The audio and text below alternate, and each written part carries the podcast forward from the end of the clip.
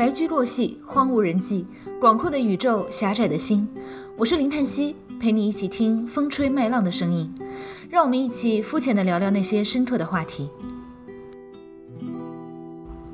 今天是我的第零期啊，就是我尝试一下怎么做播客这个东西。其实我不太知道一个播客应该要说什么，应该要怎么样去 structure，因为我自己是一个平时不听播客的人。之前有几个朋友住在我们家，然后他们有个共同点，就是早上他们刷牙的时候，他们房间里面会传出数个人非常凌乱的说话的声音。然后我就发现他们都是那种在早上起床的时候会习惯性打开播客的人，包括他们在开车在做其他事情的时候，他们会习惯性的放着人说话的声音在旁边。这件事情我是很难理解的，因为对我来说，我是一个有强迫症的人，我就很想把别人说的每个字都听全。你一心二用的去听别人说话，这在我这里是一件很。不 make sense 的事情，我自己在这种时候会倾向于放一首钢琴曲，或者是放一首粤语歌，我就不需要那么认真的去听了。然后他们也可以给我带来情绪上的舒缓。但是，一直都有朋友建议我做播客，因为他们觉得我是一个表达欲很旺盛、很喜欢表达的人。其实，你写文章的表达和你说话的表达是完全不一样的模式。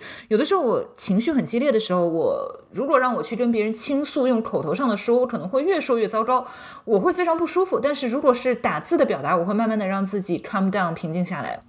这就是为什么我在生活中会有电话恐惧症。有很多朋友他们会很喜欢说，我们这件事情可不可以在电话上说？我们可不可以来一个语音通话、视频通话这样子？我非常非常的难受，我每次都会想方设法的婉拒，一直到对方死活不接茬，完全不体谅我，我会勉强的勉为其难的去接那个语音通话。嗯，如果是我自己选择的话，我可以选择一直打字去跟别人说话。然后我平时做工作做 presentation 的时候，我都是一定要给自己写一个逐字稿的，因为我真的是一个非常容易跑题、容易天马行空的人。一一开始我是以为是因为自己的英语的问题，我要做英语的 presentation，我我得写一个稿子去组织语言。现在语言上没有什么障碍了，但是如果是那种正式的 presentation，我还是会准备一个逐字稿，不是那种直列 outline 的那种，因为太害怕自己跑题了。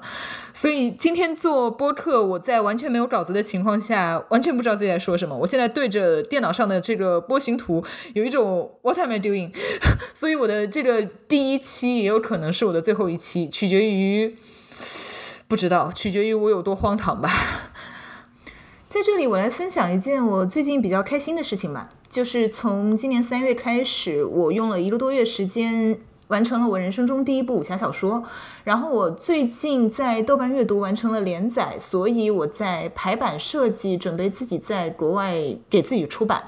我一开始没有想那么多，就是纯粹因为我非常这部小说让我非常的快乐，所以我很想把它做出来作为一个纪念品拿在手里。在我的理解里面，我始终觉得只有拿在手里的纸质书才能算书。你如果只是在电子出版上架这种环节，虽然说好像它传播范围更广，但是始终对我来说它不是一本书。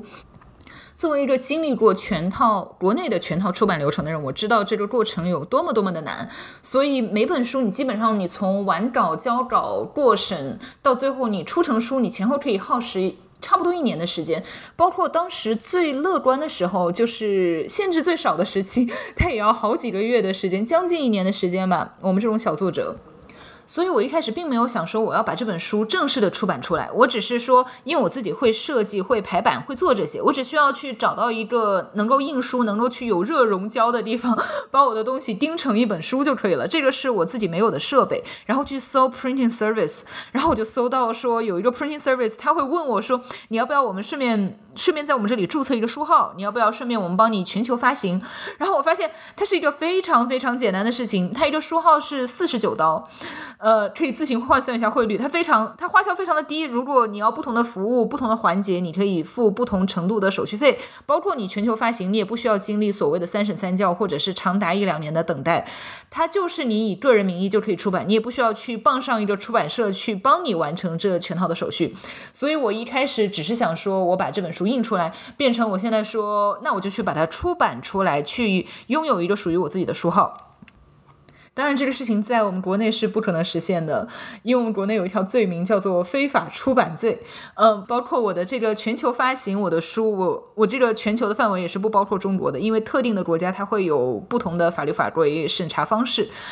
啊，这个话题我们就不延伸了，我怕等下又讲到不该讲的事情。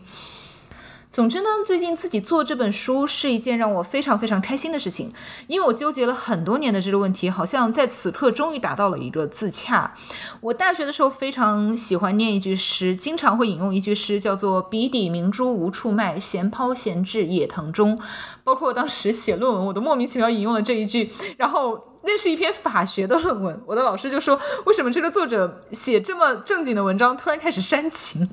就是控制不了自己，因为当时非常的难过。我觉得我的文学艺术爱好是很难为我带来商业价值的，但是我又知道这是我唯一最有热情去做的一件事情，就是去写文章、写小说。总之算是经历了非常复杂的心路历程吧。包括我会反复的去想，我人生的优先级最重大的优先级究竟是什么？在这样一个时代，在这样一个环境下，我是去冒险去做那个弄潮儿，去努力发出自己的声音，去。利益最大化，还是说我想要去选择一种更平和的、更体面的生活方式？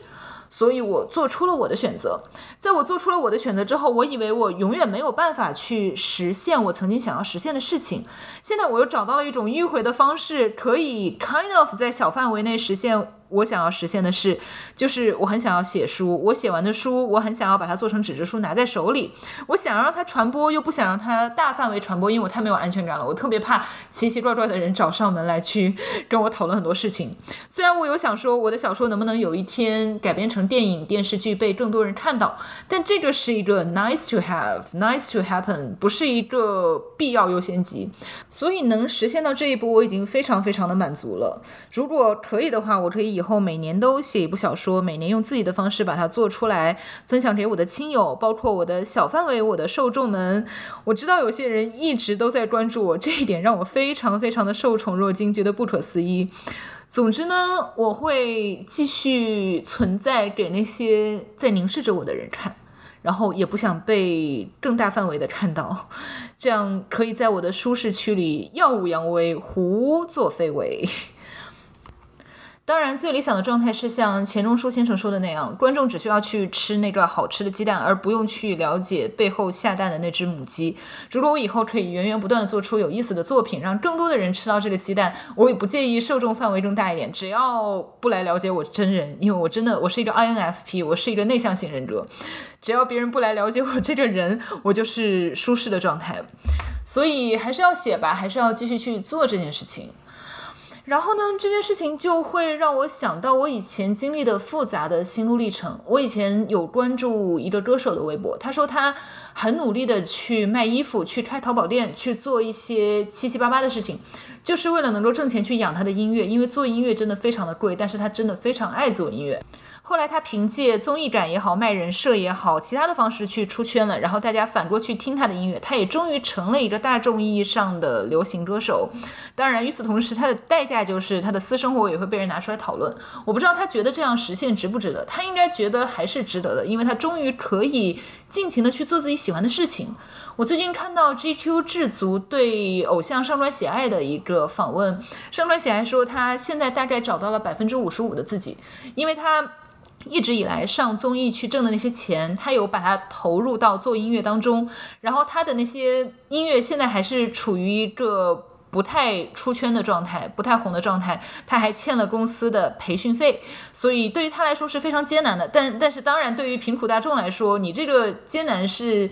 呃，阳春白雪的羽毛般轻盈的艰难，并不是电子厂吃不起饭、身上长蛆的那种艰难，所以他这个艰难对于很多人来说没有办法感同身受。但我当时看一段话，非常想鼓励他，非常想跟同样迷茫的朋友去说这些话，就是我经历的这些心路历程。你其实是可以解构这件事情，你热爱的这件事情最让你热爱和开心的部分在哪里？对于我来说，我就是把那本书拿在手里，这是我最开心的部分。我去把我的故事讲给别人听，只要有人愿意听我的故事，我就觉得我的人生充满了希望。所以对于他们来说，如果他真的是热爱音乐的话，他也不妨去做其他的事情。因为谋生是谋生嘛，爱好是爱好嘛，就是在机会没有来临的时候，你不妨先让自己好好的活下去。也许有一天机会来了，也许有一天你真的可以靠你的爱好去过上很好的生活，让更多人听到你的声音。但是在那之前，你也要好好的活下去，好好的去滋养你的爱好。所以我始终相信，只要你心中坚持一个目标，总有一天它是会实现的，只是它实现的快一点或者慢一点的区别而已。